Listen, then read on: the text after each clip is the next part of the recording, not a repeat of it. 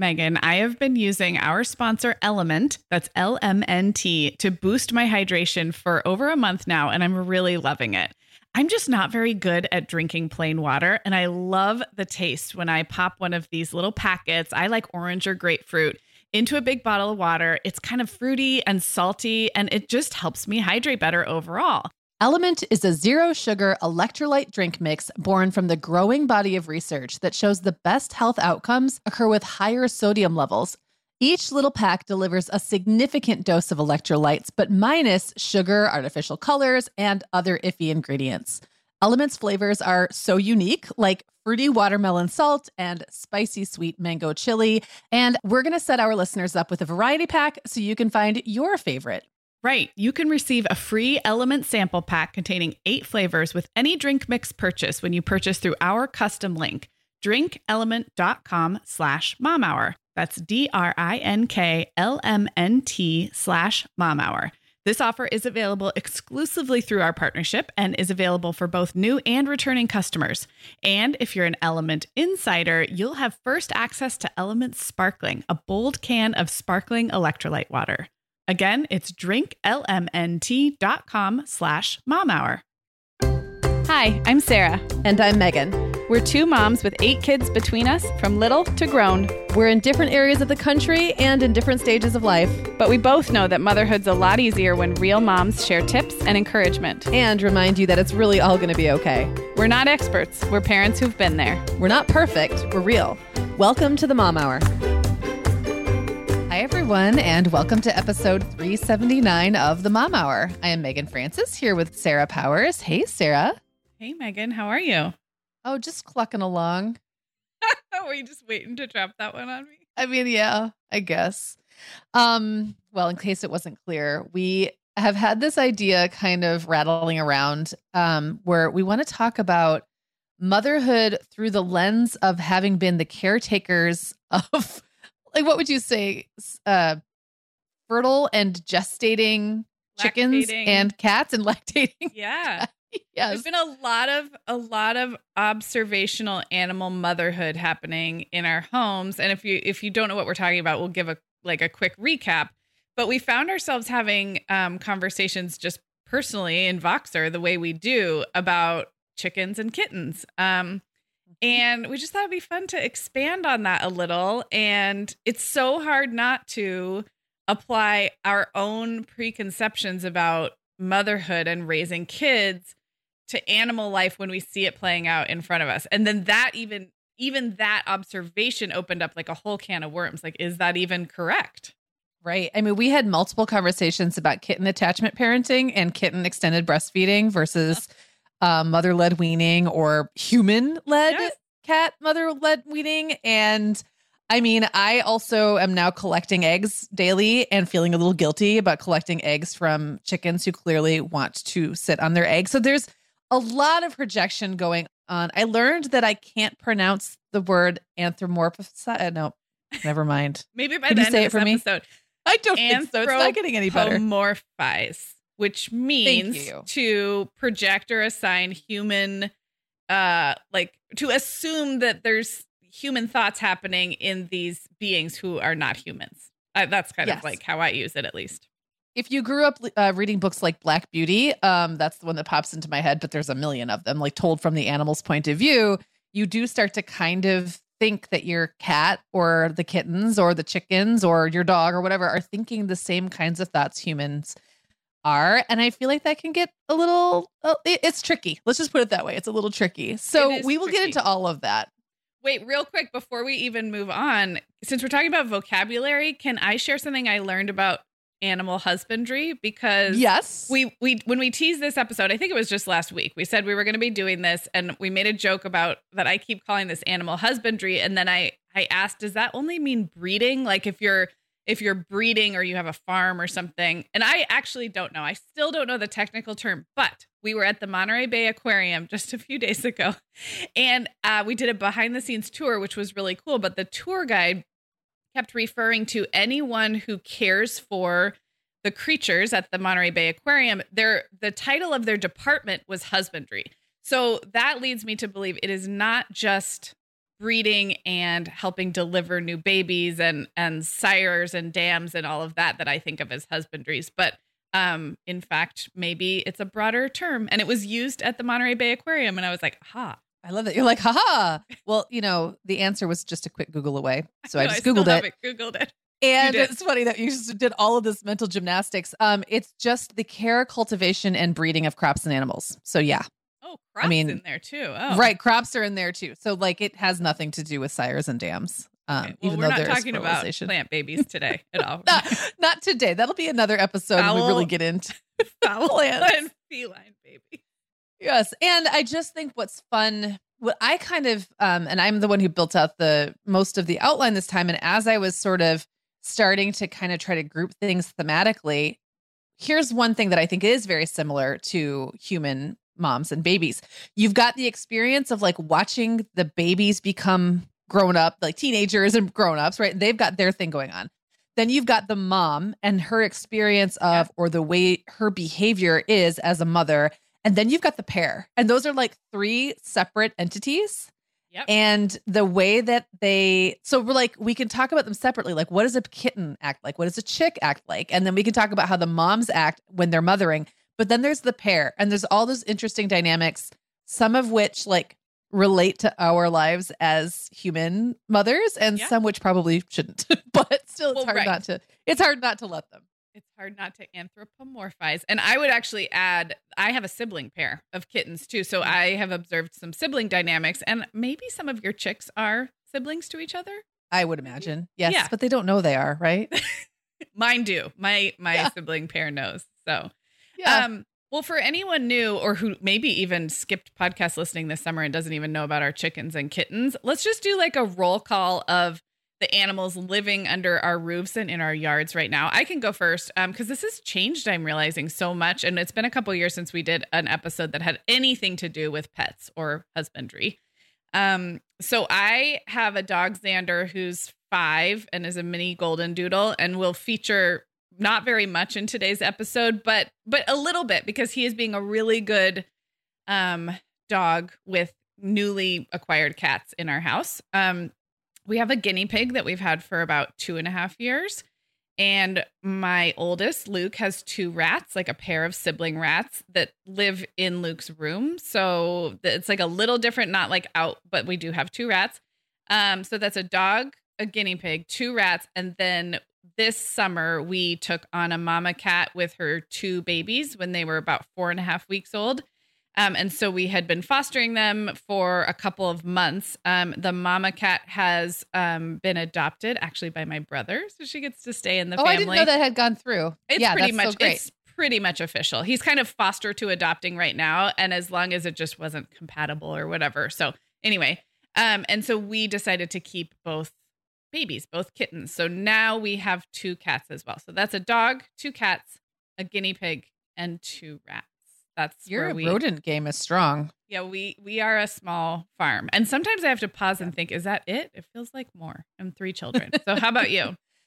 Um, I'm also very curious because, and we don't have to necessarily get into this in depth in this episode, but I do think it'll come up when we start talking about that sibling pair dynamics and the attachment. Um, because you went through, you at one point considered every possible combination of keeping Yeah, the, the a mama and a baby pair, both the kittens, one kitten. Like you had mm-hmm. many different options on the table, so it'll be fun to kind of go into how you landed where you did. Yeah. Um, so we are down to one actual pet in the house, our cat uh, Gia, who we don't ever call Gia, so I forget that's her name all the time. That's the name she came with from the shelter. We never settled on a different name, and we just call her Kitty. Um, so Kitty is roaming around. She's mostly a Clara's room cat now. She used okay. to be. A my room cat, and she's now in the new house has decided Clara's room is where it's at, and that's where she is almost all the time, much to the boys' chagrin. Uh, they want her down in their rooms, and she does go down there occasionally, but she really prefers Clary's bed. And uh, Moxie, our dog, was put down, um, I don't even remember, three months ago, I guess. That's about right. Yeah. Yeah. So that was kind of, that was hard. Um, she had diabetes and just never really responded very well to treatment and then went blind. And it was just really, it was really tough. I have been getting calls from the vet's office because the paw print that they had made, like they asked me while I was signing the dog's life literally away, right? Yeah. And so they're like, would you like to have a clay paw print made? And I thought, well, what kind of monster doesn't say yes? So I said yes. Funny, and I'm sorry, I don't want to go pick it up now. Like, I have no desire to ever go back to that vet's office, actually. I, it's just like, I'm going to take the cat somewhere else. It's just, I don't want to go back there. It was yeah. really hard. And I just, I, yeah. and I thought they were nice people, but I just don't want to go back. So now I have to figure I have to figure this out. Maybe I'll just call the credit card in over the phone and ask them to put it in the mail or throw it away. Yeah. Something. I'm not, I'm not really a paw print, like on the mantle kind of person. Yeah. And so anyway, um, and I have twenty-three chickens, okay. which we got, that's kind of that's buried the that in there. Yeah. Yeah. So we got, um, a whole bunch of chicks in the spring. We went to Tractor Supply and they have chicken days or chick days where they just have like tons of chicks and they're so cute. And they gave us a really good deal on some slightly older ones. Otherwise, I think we were going to get like ten. And we wound up walking out of there with twenty-five chicks. I don't, I'm, it's like a daze. I don't even really know how it happened. We have space for them. Um, but they're not really pets. They're, you know, they're working animals. So they're outside yeah. and I do go out there every day and talk to them and feed them treats and, you know, check on them and, and take care of them and clean out their coop and gather eggs, which we can talk about the eggs in a little bit. Um, But it's just an interesting dynamic to have animals that are under my care, but are not really pets. And so that also kind of creates a little bit of a different, it's just different. It's just different. The way I think about them and their futures and their fates is a little different than I would about the cat, you know? Sure. So yeah, yeah, totally. Yeah. And I would even say with a house full of um, pets of different breeds, even like the guinea pig is inside, but the way we interact with the guinea pig and to some degree the rats is different than dog and cats. Right. So I think yeah. there's even a spectrum of of bonding, of like anthropomorphizing and of the way you enjoy these animals. And then, yeah, moving out to the backyard and the pasture, I can see how it would be even even less yeah. of a domesticated companion and more of like, yeah, a working animal. And we'll get into this in a little bit, but um, I think I mentioned that we bought twenty-five chicks, and I also mentioned that we have twenty-three chickens, and there has been no warning about the two right. missing chickens. So we'll talk about that a little they bit They don't more. Even all have names in your in your no, flock. Yeah. Most of them don't, actually. So, Sarah, we both know this time of year can be crazy. So this is a great time to get ahead with no prep, no mess meals from our sponsor, Factor. I love how these meals are ready to eat and delivered right to your door. I mean, you can't beat that convenience, but most importantly, they're seriously delicious. Yeah, Megan, I agree. Our whole family was impressed with the quality and flavor of Factor meals we tried. And it turned out to be a great option for my teenagers when they got home late from a theater practice or came home from school super hungry. There's zero prepping, cooking, or cleaning up. Factor meals just need to be heated for about two minutes and they're ready to go. Yeah, and for any listeners with wellness goals this month, Factor has six menu preferences to support your lifestyle. Whether you're trying to boost your protein, avoiding meat, or simply focusing on well-balanced meals.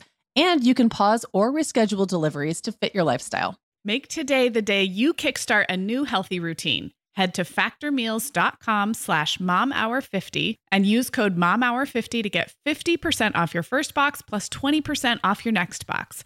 That's code momhour fifty at factormeals.com slash momhour50 to get fifty percent off your first box plus twenty percent off your next box while your subscription is active. Okay, Megan. Well, over here at the Mom Hour, we are big fans of our sponsor, Our Place. In fact, you, me, and our team member, Katie, were all comparing notes on our favorite product. Katie was telling us that even though she's packing up to move her family to a new house, she cannot put that mini perfect pot from Our Place into the boxes yet because she's using it like every night. Well, as someone who also has a perfect pot, I got mine as part of their mini home cook duo set. I get it.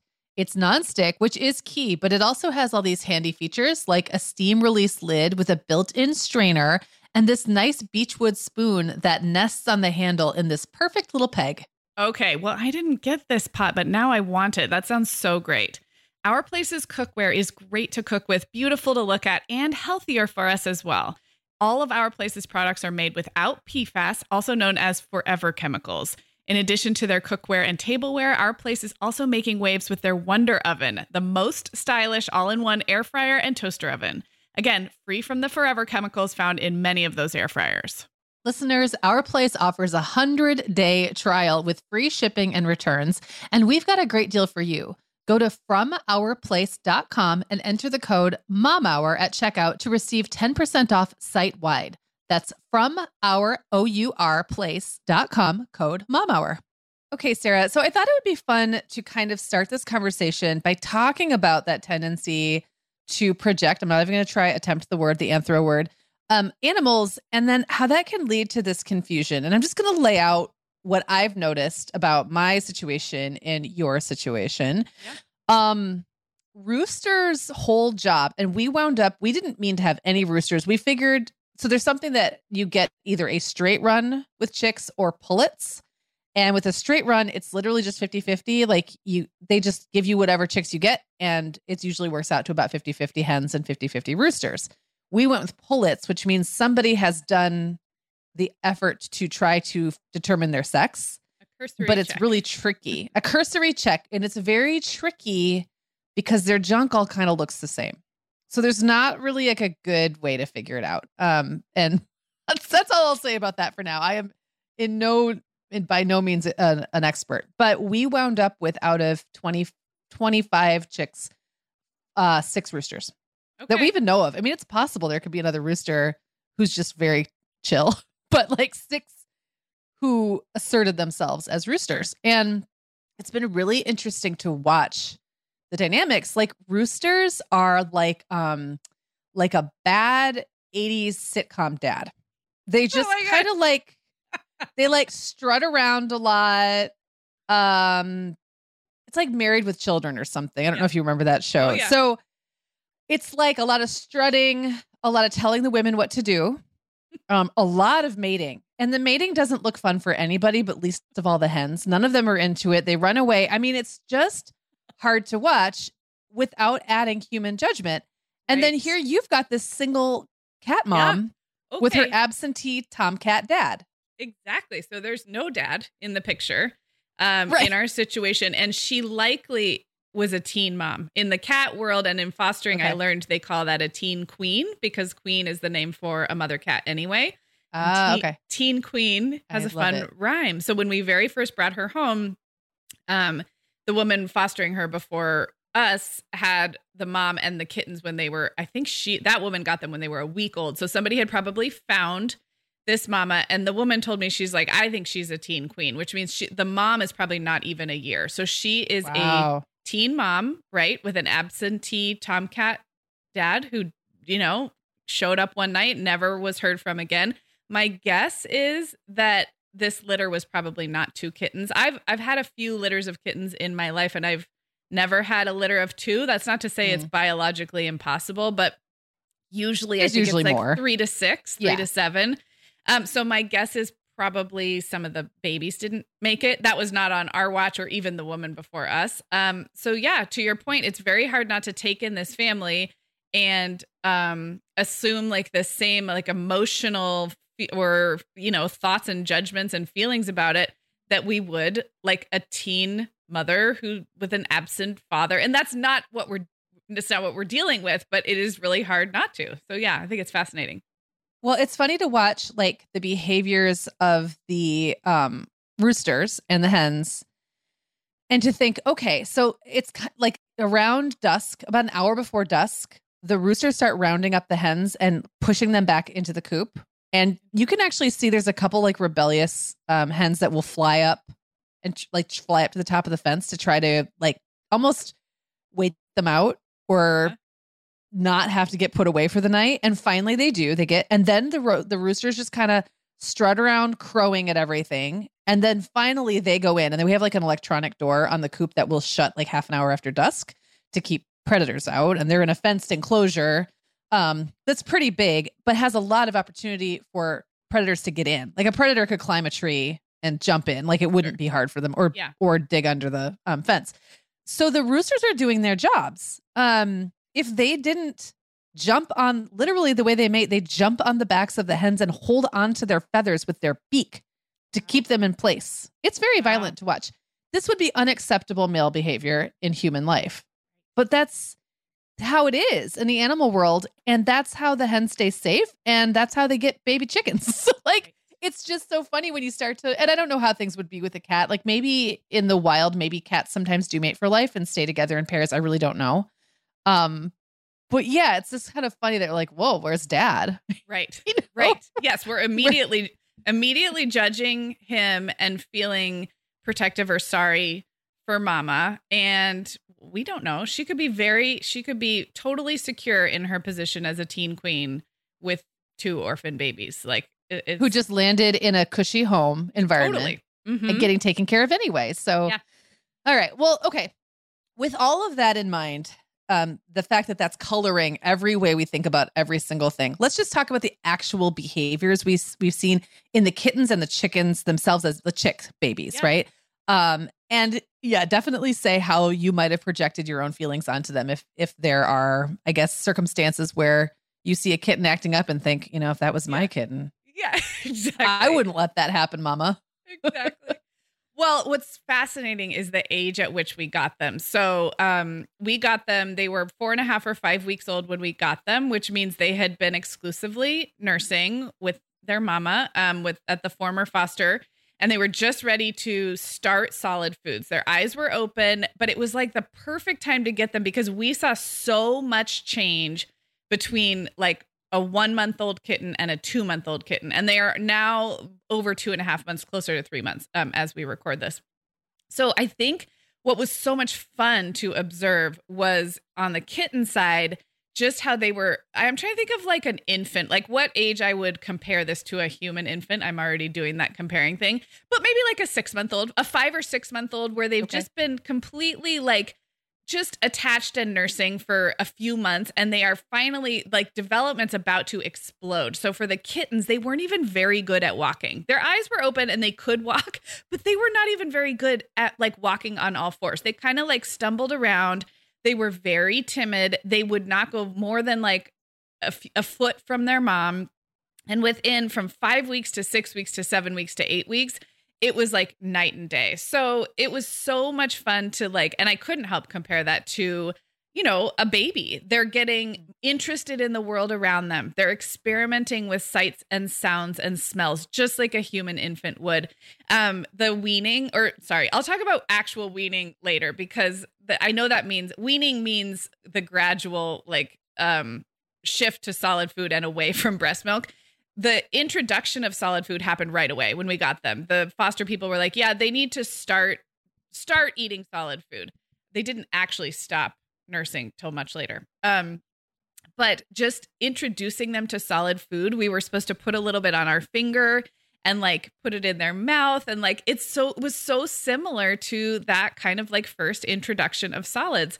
Um, one of the babies took to solids really quickly and the other one was not interested at all. And I found myself being that like fretting mother who was like, well, she's, you know, I know she's nursing, so I know she's getting technically what she needs, but the foster lady told me that she should be eating solids. I was, Megan, I was having all of these same like thoughts you have when it's your first baby. And, yeah. and one pediatrician is telling you, oh, they're just fine. Just keep breastfeeding them. They'll eventually come around. And then somebody else is telling you like, no, you know, you really should be like, they should be practicing their pincher grasp. And like, it's just so funny. Like I was having identical um, feelings about the introduction of solids. And then, yeah, as they got, like, as we moved from six to seven to eight weeks. And now, like I said, I think they're probably hmm, ten, eleven weeks right now.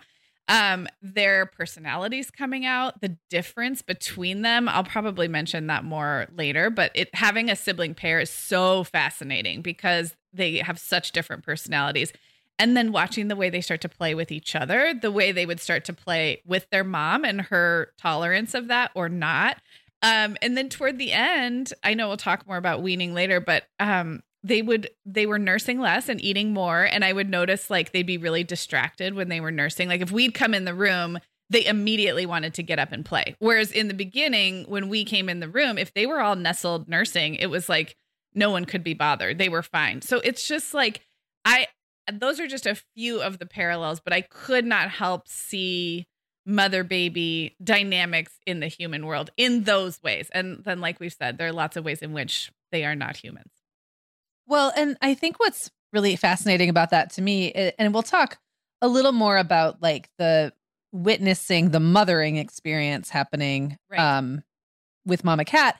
But you're, so it is kind of like being the mom who's hearing two different things from the pediatricians, right? Except yeah. you're not the mom. Right. The mom is there doing her thing. So you're like yeah. an external person. Yes. And I guess if we just stood back and watched what the mom did, that might give you clues. However, mom is also not in a normal, natural situation right. either. Exactly. It's kind of like she's the mom with a hovering mother-in-law in the background. And uh-huh. she's probably like, well, I don't know. Seems like she wants to feed the kitten. So, okay. I mean, yeah. it's just, it like it's layering on so many different, you know, interspecies dynamics that make it much more complicated than it would be if they were like out in the bush. Just like living remember, under a tree. I remember voxing you when the foster coordinator lady made a big deal to me about how important yeah. it was to wean them quickly. And I got all in a fluster that like this weaning, this introduction to solids needed to happen right away because mama needed to dry out so she could get spayed, so she could get adopted. And what I realized was like, okay, well, this woman has a lens of um, fostering and placing into permanent homes as many abandoned cats as she can, which is totally noble. And like, I see where she was coming from.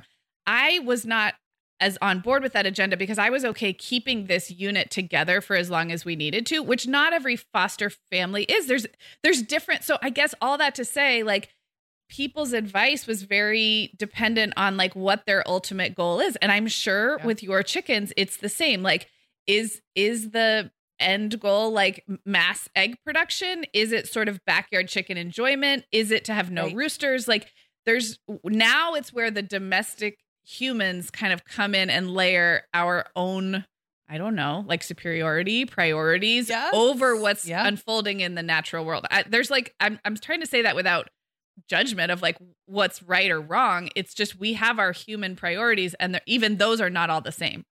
Right. And it's like, there's like public kitten health. So like there's yes. objectives that would be best for like the overall cat world if everybody did it. But then there's a lot of room within that for individual choice right. as long as it doesn't kind of affect the bigger system that needs to run a certain way.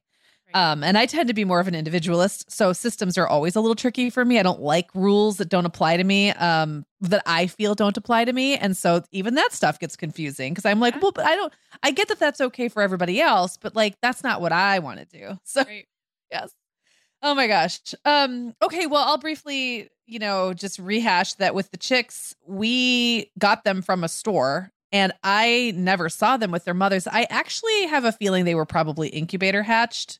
It's just my guess. Like, I don't okay. really know where they source their, um, chicks from, but like, it's a big company. I know they're sourcing them from farms though. So maybe it's different. Like maybe sometimes they come, you know, they're with their moms for a little while and then they come to us, but they were only a few days old. So even if they were with, even wow, if mom days. sat on them, yeah, yeah. Um, even if mom had sat on them and like helped them hatch or whatever, or, and watched over them for a day or two, they wouldn't have been with mom for very long. And I imagine they weren't, because I think that would create a lot of complications. Like imagine your job is to have like rehome chicks and yeah. like sell them in a retail environment. It seems like it would be really complicated to try to do that and let mom have anything to do with it. So I don't know that for sure, but I do know that we never saw them with their mothers.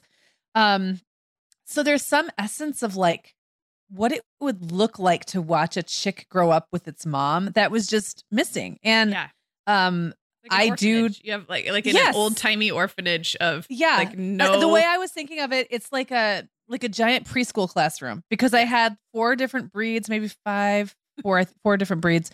And these chicks are just all running around together, growing up at the same time, kind of influencing and socializing each other, but with no adult chickens to tell them what to do or how to do it. And by the time I got them, they knew how to eat and stuff. Like, you know, they weren't, they were old enough to know how to get themselves to their food and eat it and drink their water. So we didn't have to do that, but like we did have to make sure they didn't, I don't know, just keep them under the warm lamp. And it was really very simple, but, um, but also like, I think there's something missing, and I would really like to at one point hatch some yeah. chicks with their yeah. moms and let them grow up with their moms. When just when we decide it's time to do that, probably next summer would be my guess. Um, so anyway, there's it was kind of like all of these little chicks that kind of looked the same in their breed, right, or in their yeah, like so their type. One thing that was interesting is that they grew at rapidly different paces. So sometimes I'd come out and think I knew which chicks were which breed. And then a couple days later, they would look so different that I would have no idea. So right. I was not able to tell them apart um, by their looks really at all. I did notice that some of them were more friendly, more um, curious, would come up to me. And then a few of them early on got combs. And so those were the ones that got names. Unfortunately, it turned out that several of them had combs because they were roosters.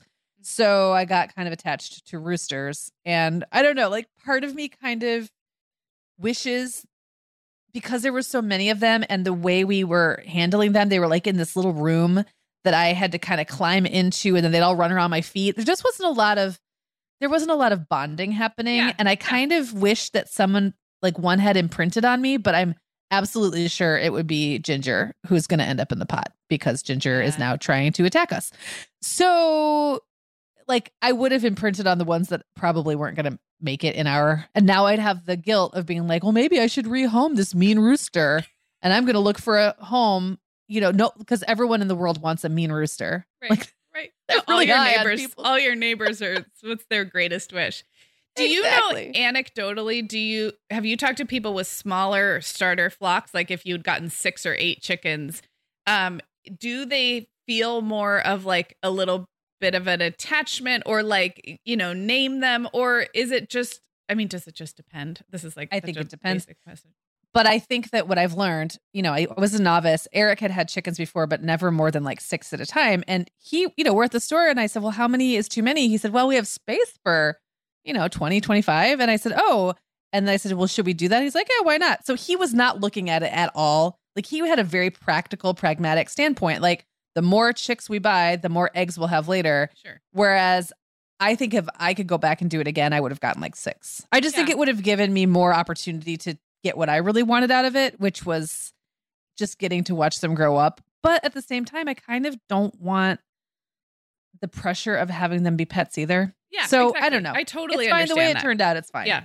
Um, I do think that when people have smaller flocks, um, or flocks that start small and then they add no, new chickens slow more slowly, I think those people tend to have more of like a bond, and they, you know, name them and yeah. attach to them and cuddle them. Like my chickens and I do not cuddle together. I don't. When they were really little, I would hold them in my lap, but um, there were so many, I would lose track of which one I had held last, and so I wasn't. They weren't all getting socialized the same. It was like the curious ones that would run yeah. up to me were the ones that sat in my lap, and the other ones never did. And now, like, you know, some of them come up to me quite readily, like Ginger, who wants to stab me with his talons. Um, yeah, I, I actually thought he was just being really friendly until he ran at me and he started kicking me. One of his concubines. He wants to herd you into the coop. Well, I think he wants to kick me with his sharp, sharp, um, thing on the back of his leg. I can't think of the word of it in the minute. And like that can really, it can give you an infection. Like it's not, because they just walk around in their own poop. Yeah. And yeah, me no want that. So yeah. anyway, um, yeah. And I guess that just to also touch on the rooster thing is what I have read is that the ideal number of roosters is one to every ten or ten to twelve, I think, hens. Okay. Uh, more than that, and the roosters will fight each other. And the older they get, the more aggressive they will become. Mm-hmm. And um, also, there's often city ordinances where you can't have any roosters. I think where we are, we're technically not supposed to have roosters, but we're far enough out that unless the neighbors complain, it, it's going to be fine. But it's really that they become aggressive and mean, and then you can't trust them, and they can actually start to stress the hens out. Yeah. And fight each other. Like they can get, it can get quite violent. So we're now down two of the roosters have um, become dinner, and we probably will um, call another two. Mm-hmm. And when I say we, I mean Eric will do it. Right. That is a we. And yeah, I will support we. him in any means necessary. You will make besides broth. Actually doing it. Yes, exactly. So anyway, um, so that's kind of that's like the chicks, and they went through like a an awkward teenage stage where they were all weird feathers and gawky, and they looked terrible.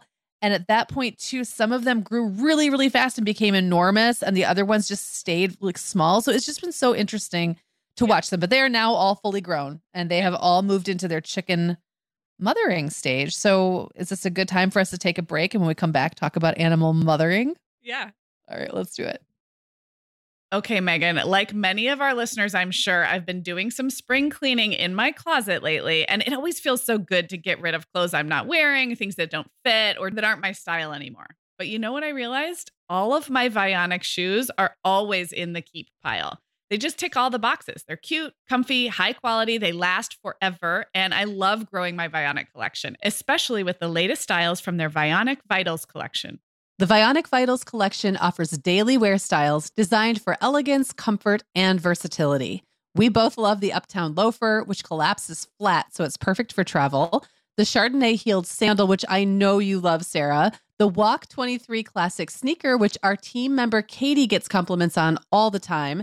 And the Willa Slip-On Flat, one of my favorites, which comes in twelve colors for any outfit. Yeah, I need to uh, get the Willa Slip-On Flat. That's next on my list. Well, listeners, if you're ready to try the shoes we're always raving about, use code the mom hour fifteen at checkout for fifteen percent off your entire order at vionic shoes dot com when you log into your account.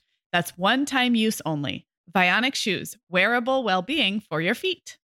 We are welcoming back Ritual as a sponsor today. Megan, we both try to make healthy choices, but you know, sometimes it's tricky to sort through fact and fiction when it comes to supplements and vitamins to figure out just what they're doing for us. That's why I'm glad Ritual keeps studying their products and sharing the results, especially as it relates to women, since women are the focus of all Ritual's products, including the Essential for Women eighteen plus multivitamin. And the results are super reassuring. Just as an example, Ritual conducted a university-led clinical trial for their Essential for Women eighteen plus multivitamin, and it was shown to increase vitamin D levels by forty-three percent and omega three D H A levels by forty-one percent in just twelve weeks. Ritual's Essential for Women eighteen plus multivitamin is made with high-quality and traceable key nutrients in clean, bioavailable forms, with nine key nutrients in two capsules per day. Plus, they are leading the industry when it comes to sustainability. They use lower carbon packaging and prioritize sustainably sourced ingredients. That kind of thoughtfulness really matters to me. No more shady business. Ritual's Essential for Women eighteen plus is a multivitamin you can actually trust. Get twenty-five percent off your first month at ritual.com slash the mom hour. Start Ritual or add the Essential for Women eighteen plus to your subscription today. That's ritual.com slash the mom hour for twenty-five percent off. Okay, so we're going to talk about chicken and cat mothering right now. Um, again, we are going to do our best to at least be honest about how much we project our human feelings about motherhood onto these animals. Yep. Um, and like I mentioned, for me, it's kind of backward because I haven't actually observed any chicken mothering yet. Like I've observed babies growing orphans. Up without a mother, yeah. Orphans, yes. And now I'm observing hens really vigorously trying to conceive. Um, and that's all I know. So I'm starting to see nesting behaviors, but I haven't yet seen true chicken motherhood. Um, I will just answer a couple of questions that I had about chicken fertility yeah, and how it works. Because I, I could yeah. throw the dummy questions at you, but it, I think you, you, I don't know anything about like chicken egg laying behavior yeah. or like even how those would hatch into chicks or not, the fertilization. Right. I'm like embarrassingly uninformed. No, no, I was also, I mean, I okay. had chickens at my house and was Googling things like, can I eat fertilized eggs? Like that's how ignorant I was. I had no idea. So um, when they started to lay eggs, I originally thought it was going to be around sixteen weeks. And one of our contributors, Stacy, and I have been messaging back and forth on Instagram because she got chicks just like maybe a month after me. And so she was very anxiously waiting. And we both were a little, I guess, misinformed because some of the resources said sixteen weeks. And then I read another one that was like at least twenty weeks before they're um, old, before they're consistently maturely laying, laying. Yeah. Maturely, maturely laying eggs. So I would say now probably half of the hens are laying eggs regularly, maybe a little more. I, I watch them and I try to see which ones are doing it. And I can tell, well, I can tell the bantams, those are the really little ones. And we have a whole bunch of bantam hens, um, but they're not laying eggs as much as as the bigger hens now. They were the ones who started. They were the oldest. And we got them cheap because they were kind of old. Yeah. And but they're teeny tiny. They're also the ones who can easily fly out of the coop. Like they can fly out of the fence. They fly to the top of the fence, then they fly into the trees, then they come back. And I have a feeling they're laying their eggs oh, out someplace and not inside. Um, just a guess, because at first we were getting lots of bantam eggs and now we're not getting as many. So I think when the older hens or the bigger hens started moving into the nesting boxes, the little ones went and found a different place to lay, which is annoying, but it's okay. Um, so the average number of eggs a hen will lay in a year is about two hundred, but they do slow down during the winter. So you kind of expect to get like an egg or a, every day or every other day at this time of the year, but it takes some time to ramp up to that. And some of the first eggs are really weird. Like we had a few that were like really soft shelled. And a wow. few that were weirdly shaped, a few that were really small, even though they came out of normal sized hens. They are starting, like every time I go out to collect eggs now, there's eight, nine a day. Okay. So that's where we are with that. Now, here's the thing about fertilization. As I've mentioned, there's a lot of chicken mating happening under my nose. And so those eggs are fertilized, but as long as you get them out from under the hen quickly, like okay. within a day or two, or maybe more than that, but we want to get them out from under the hens quickly. Um, And put them in the fridge. They won't. They won't continue to fertilize. And they just look like a regular egg with a regular yolk. So even dumber chicken reproduction question.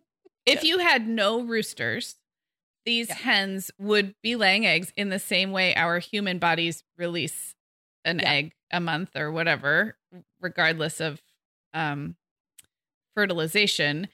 But can you assume, so when there's mating behavior going on because you do have roosters, like you can assume that because of that mating behavior, those eggs have been fertilized. Is it kind of like as like, if this, then that? Yeah, like, I think that there's, I mean, I think that there's some possibility the egg would be a dud egg, as I remember it being referred to in Charlotte's Web. Yeah. Um, either didn't get fertilized for whatever reason, or um, didn't take it, did, or just didn't take. Now yeah. those roosters are pretty good at mating. Like okay. they don't like no hen escapes their notice. Got it. Okay. So I have a feeling that doesn't happen that often. Um, okay. The other thing, and, and this has to do too with like collecting the eggs from hens. Um, there's what's called a broody hen, and that's a, a hen that really wants to really wants to sit on her eggs. And they can get very depressed if they sit on an egg that never hatches. They can become like basically suicidal because they won't leave their boxes and they won't go eat and they won't take care of themselves. So that can be a real problem. Um, and they will sit on each other's nests or on each other's eggs. So sometimes I'll come in. I've got a couple ladies who I think could be kind of broody, and I have to move them off the eggs. So they would never let me just like handle them like that in right. if they were walking around the yard. But they will let me pet them. They will, I will have to lift them up and pull the eggs out from under them because they just want to sit on them. And then once I do, like, now I, felt I really want to anthropomorphize this. Like this, I, I really, I feel like there's, I, I want them to have access to good mental health care. I do too. But the best mental health care apparently is just to either take the eggs away or let them hatch. Like there's really nothing else I can do for them. And once I take their eggs away, they don't feel bad about it. They just kind of go, okay. And then they just go back out and join the other hens and they just cluck and, you know, get object mated on again. And yeah, yeah, object permanence. Right. So they, it's instinctive. They know what they have to do, yeah. but like, I don't, and then they, they have, some of them just have much more of an urge to keep doing it. It's yeah. once the option's taken away, it doesn't seem to have a long-term effect on their psyche. Right. And, but, and if we're yeah. going to like back to the anthropomorphizing for a second, they are not humans. And so like, I'm making a joke that like, I feel bad for them that they can't or won't, or like are confused about how they're going to get this egg to hatch into a chick. But at the same time, like that assumes that they even have emotional capacity that we're, we just, we don't know that chickens do. You know what I mean? Like right. I'm giving them a whole lot of benefit of the doubt in terms right. of social emotional complexity. I, not to take away from any of their instinctual behaviors or like how they are wired to be chickens is amazing, but like it's not really fair to anyone for me to layer what I think that must feel like in their emotional souls.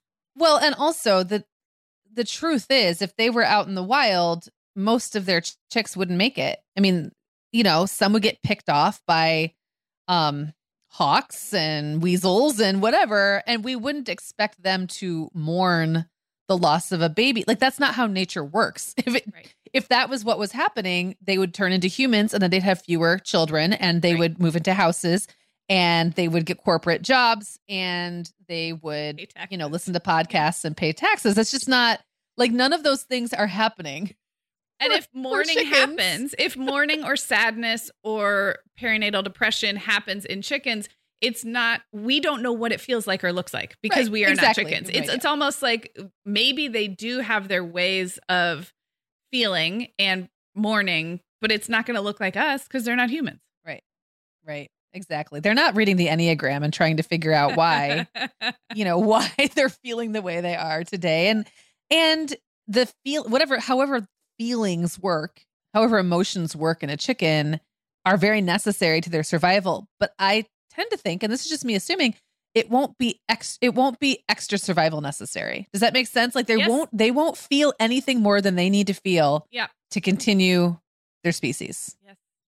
So um I wanted to share one fun thing about a uh, hens, sorry, is when they there's something called an egg song that I am now hearing all morning long at my house when my windows are open, and it's after a hen lays an egg, and there's different theories about why they do this. Um, they sing their little song, and it's the very like typical stereotypical buck, buck, buck, buck, like that, uh-huh. but it's super loud and for a very long time.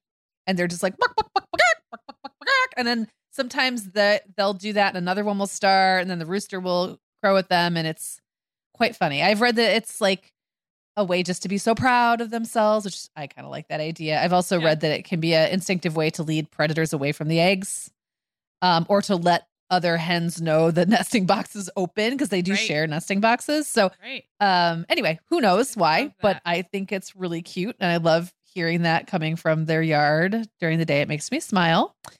And I guess I don't have any real experience watching hens as moms, but I will just say that I have read, and this kind of, it makes me want to witness this with my own eyes. Um, that, I mean, there's a reason mother hen is like such a phrase. It's like such a yeah. truism, right? Yeah. They're very, they're known as being very protective, for hiding chicks under their wing, letting the chicks eat first, um, all kinds of things. And I, I actually grabbed a couple of little Um, snippets from an article I read that we can link to about why, like why mother hens are known to be such good mothers. I thought these were fascinating.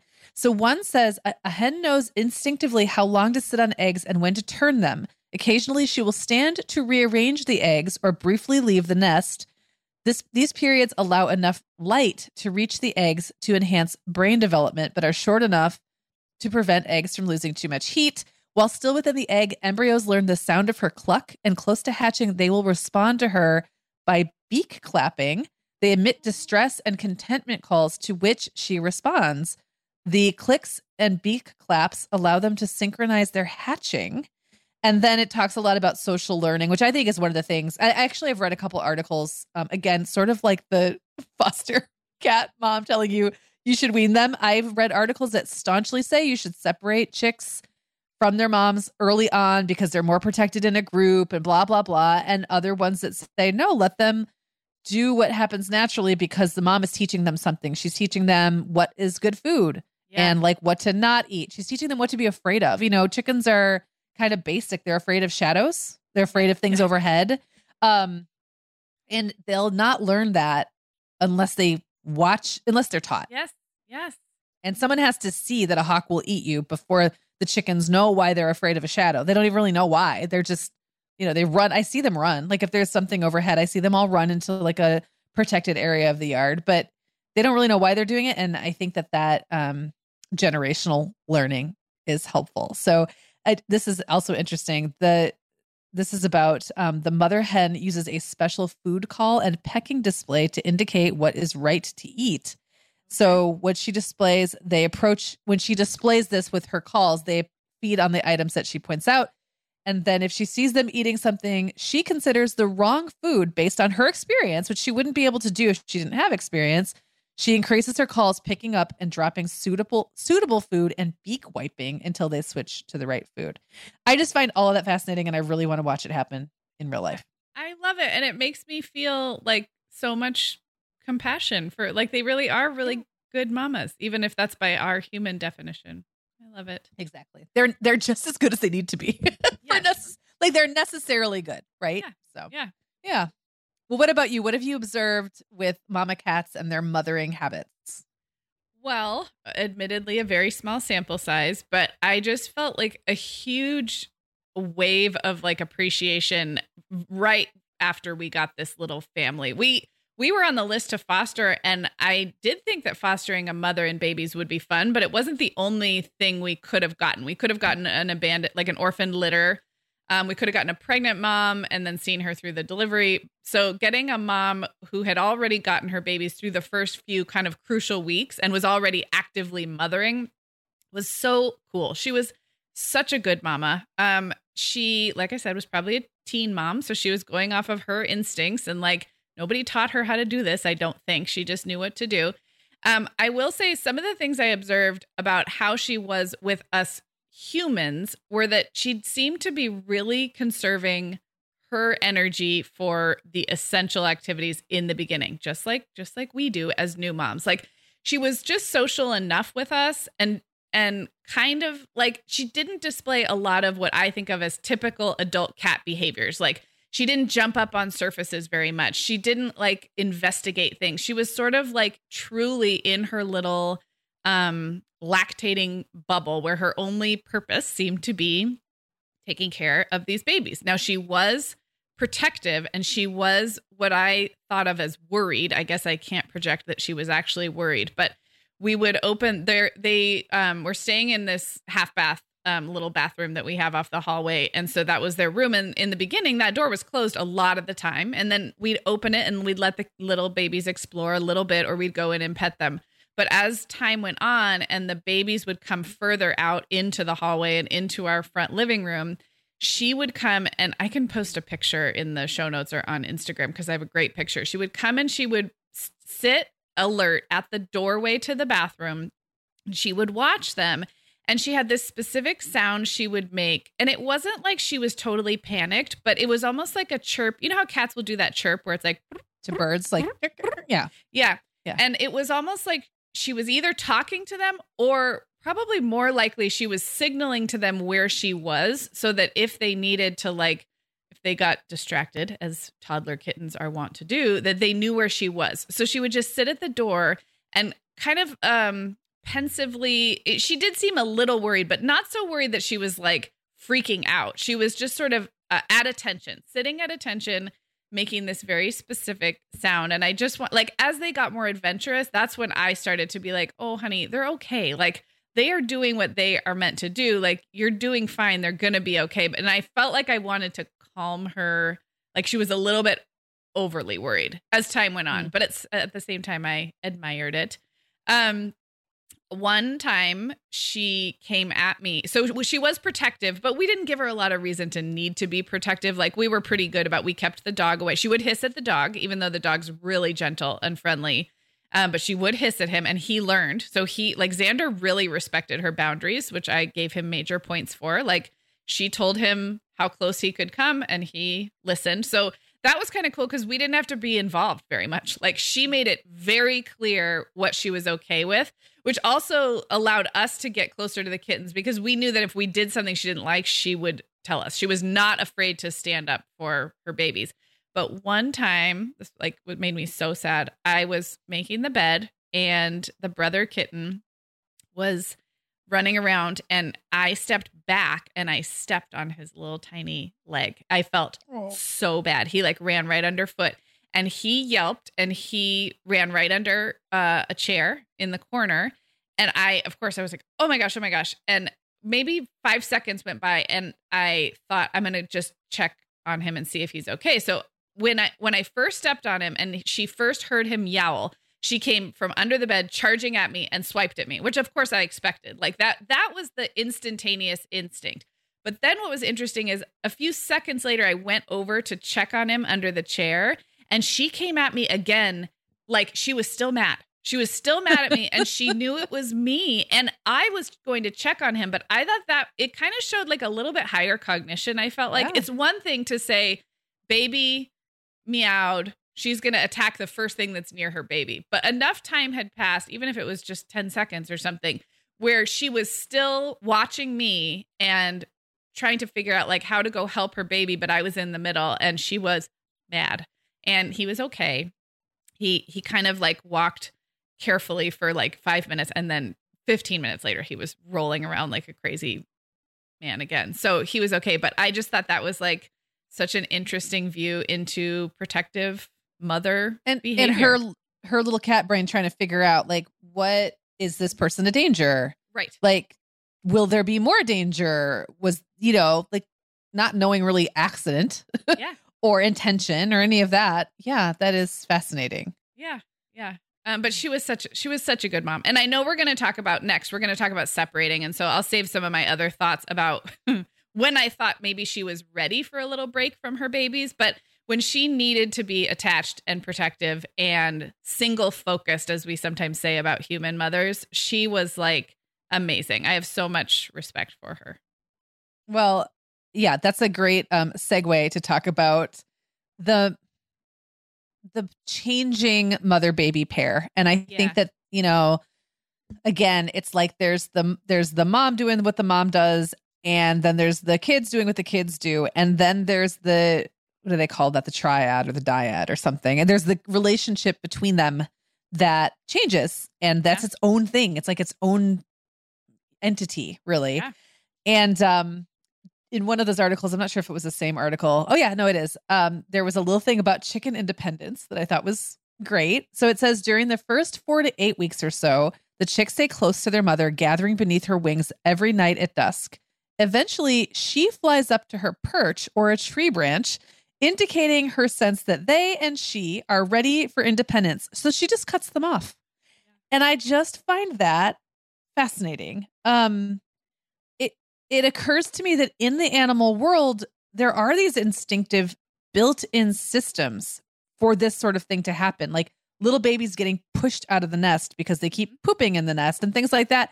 But we don't really have that in the human world. And we could talk about that a little more, but I am, because your world w- was a little complicated in that there was a mama and two babies, but also human interaction and yeah. you would say perhaps interference. Yeah.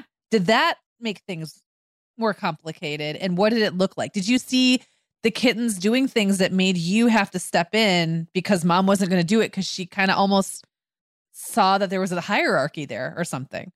Well, that's a really good question. Um, I think this was something I overthought a lot because with the foster organization, we had options. Once the kittens are eating solid food, technically, like we could have relinquished the mom at any time. Um, a lot of foster kittens don't even get the benefit of their lactating mom. Like they're separated even earlier and they're bottle fed. And so we had this, as I mentioned, we had this like luxury of extended nursing. And after the lady tried to tell me how important it was to like wean abruptly, the vet, um, the, the one appointed by the foster organization actually said, no, if things are going well, let them nurse, like let her, let them, they'll be healthiest. They won't um, have any like G I issues that sometimes happen um, when you wean too soon. So, so then I like kind of shifted into this, like, we're going to, you know, like support this extended attachment, extended breastfeeding toddler situation. And I started to be really pro keeping them together as long as made sense for our family. And then pro attachment yeah. cat parenting. Yeah, yes. exactly.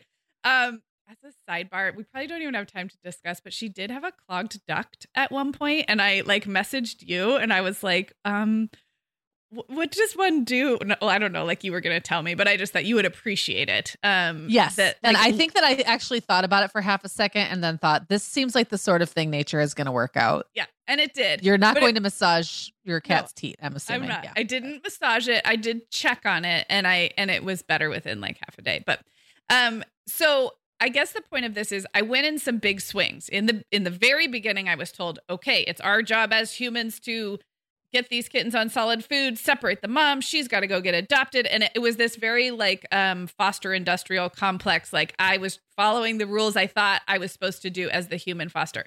Then I like kind of went over to the other side of like, they should be together forever. And look how sweet, like nursing toddlers are so funny. They they're like, they'd kind of like tackle her down. They'd, they'd sit and crawl all over her while they nursed, just like an older baby or a toddler would with us. And so I was doing lots of that kind of projecting and identifying how cute it was to have this like toddler nursing trio with mom. And then I kind of came back to the middle because I started to see, um, I, it, what I thought, and this is totally projecting, she, it felt like she was ready to live a kitty life where she didn't have to be worried all the time. That was like, mm. that was the projecting I was doing. And maybe there's a cat version of that, but she still was protective when Xander was around. She still was worried when they left the bathroom. She still, she couldn't relax because they were in her care, but yet they wanted to be independent. They wanted to come all the way down the hall and rough and tumble wrestle with us. They wanted to play with the dog. They wanted to like explore. And so I was feeling this natural tension with like, I felt like she was not as happy as she could be because she couldn't turn her mom instincts off, but her babies were, they were like making her crazy because they were getting more and more independent. So that was a long way of saying at a certain point, I was talking to the foster people and I was like, I think she's ready to wean. They certainly don't need her milk anymore. And then I knew my brother was likely going to adopt her. So I, I could kind of envision this apartment with no other pets and no children where she could just live her best life. And that's where we are right now. So it occurs to me that like in the human world, we've built constructs around that time. It yeah. would maybe be preschool or yes. kindergarten, or in my case, sending kids to college, like whatever it is. Right. And your mama cat didn't really have an opportunity, like nothing was changing externally for her. And she wasn't like out in the wild where she could just leave them or where right. they would one day run away and not come back, which I imagine would be what would happen in the wild. Like they'd run off and find a mate. Yeah. And that would be it. And so things would just move along. Um, you were like their new family sort of, but nobody was able to relax into their roles. And yeah, yeah that's fascinating to me. Yeah. So I think um, my hope, it's still new with where she's being placed with my brother, um, but I I did not feel bad. By the time we took her in to separate, and this foster organization is wonderful, and like I kind of had a line of sight. She wasn't in a she wasn't in the shelter for very long, couple days. Um, I did not feel any human guilt. I really felt like everybody would benefit from the eventual separation. And maybe that's like, that's what we hope to feel with our kids too. Like by the time it's right, it's right. Right. Yeah. And we don't over, well, I'm not going to say we don't overthink it because we do. We're humans. We're really good at overthinking everything, but there are systems in place for that to happen, even though sometimes those systems are a little confusing and right. they seem to change a lot and we're not sure how we could, should engage with them. The fact is that they exist. And yeah. that's why most people know at eighteen, it's time for their kid to be going off and doing something, even though they have complicated feelings about it. Yeah. Um, I want to add one more thing about the sibling personalities. Cause I, um, we've had so much to talk about today. I've not had a lot of time to, I, I've been lumping the kittens into like both of them, but we call them brother and sister cause they don't have real names yet. It's taken us a long time for some reason. And sister, I was joking that she was like so attached to mama. And so I sometimes called her like, developmentally like on her own timeline, which is a really good reminder that like in the animal world, in the human world, like you can say that kittens are ready for solid food at five weeks or ready to be separated at nine weeks, but like they're all a little different. And we just saw such difference in personality right from the get-go in um, Sis, who wanted to nurse all the time. She would cry if she was like two feet from mom. She still cries if her brother's down the hall, and she's much better. So like the cool thing is I've gotten to see like, okay, she's a clingier, uh, more risk averse. Like she was a mama's girl. She's a little bit of a crybaby, but even she has made strides in independence. And it's just been so, so cute to see their personalities from the very beginning, um, be like play out. And that's just another way that I, I can't help but think of kids. You know, these had the same two, yeah. mom, they had the same mom, same two babies, same mom, same living situations, same food offered, same entertainment and enrichment offered. And the way they engage with the world and the way they were attached or ready to separate from their mama was so different in a really adorable way.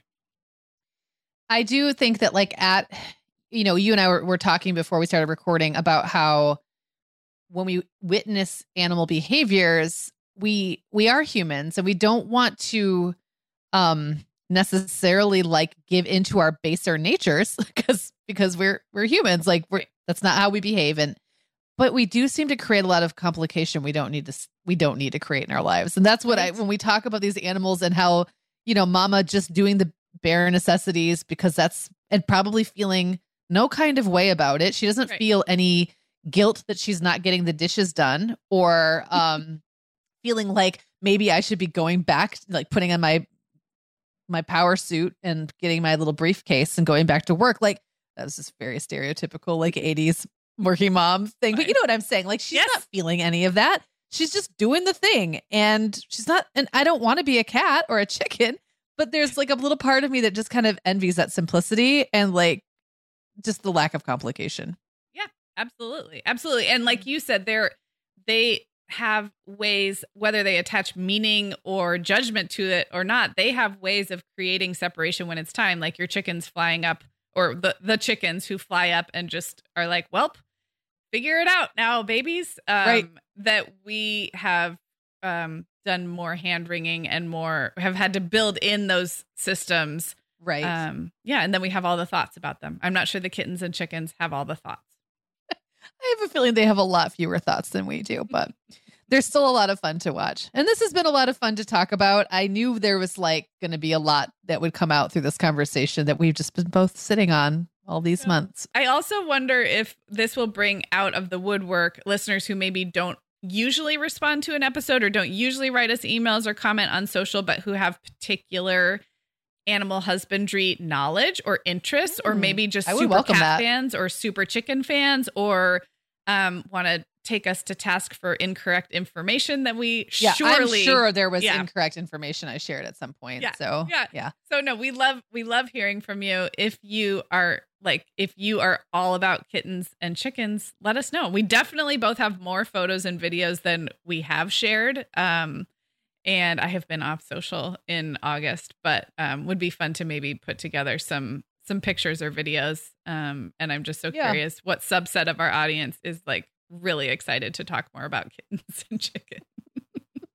We could start an offshoot podcast. How about that? Yeah, exactly. Well, next week, we are not at all talking about chickens or kittens. We are talking about house rules for after school. So house rules is a fun series that um, we haven't done a house rules episode in a few months. So bringing that back. And we've had a lot of requests for tips, tricks, ideas, and routines relating to the after school, like kids are home.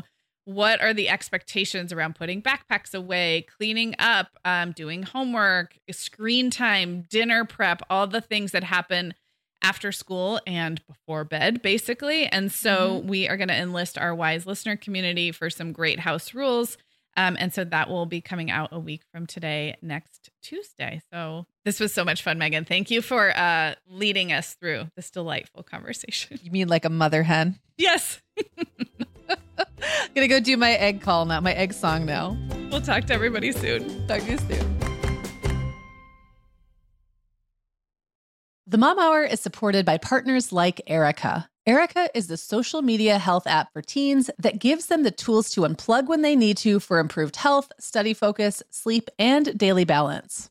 Erica was built by a dad of three boys who saw that teens themselves were really becoming self-aware to the risks of social media, and he wanted to help them self-regulate. Erica works to hide distracting apps from your phone at the touch of a button, keeping them out of sight and out of mind without deleting your data. Tell your teens about Erica and save twenty percent on the Erica family plan with promo code THEMOMHOUR. Go to erica dot app and search for plans. That's Erica with a K, E R I K A dot A P P, and use code THEMOMHOUR to save twenty percent. Sarah, I have been having just the best time making my new podcast, The Teas Made. I launched back in November, and so far I've covered topics like staying warm on cold winter walks, nurturing creativity, how to be a great host, and even Nordic secrets to loving winter. Well, you know, I am fan number one of The Teas Made. It's got such a cozy vibe, and it seems like you've really hit your stride in covering topics like wellness, self-care, comforting rituals and routines, and home and family life. Just look for The Teas Made with Megan Francis wherever you get your podcasts, or head to the teas made dot com to find all the episodes.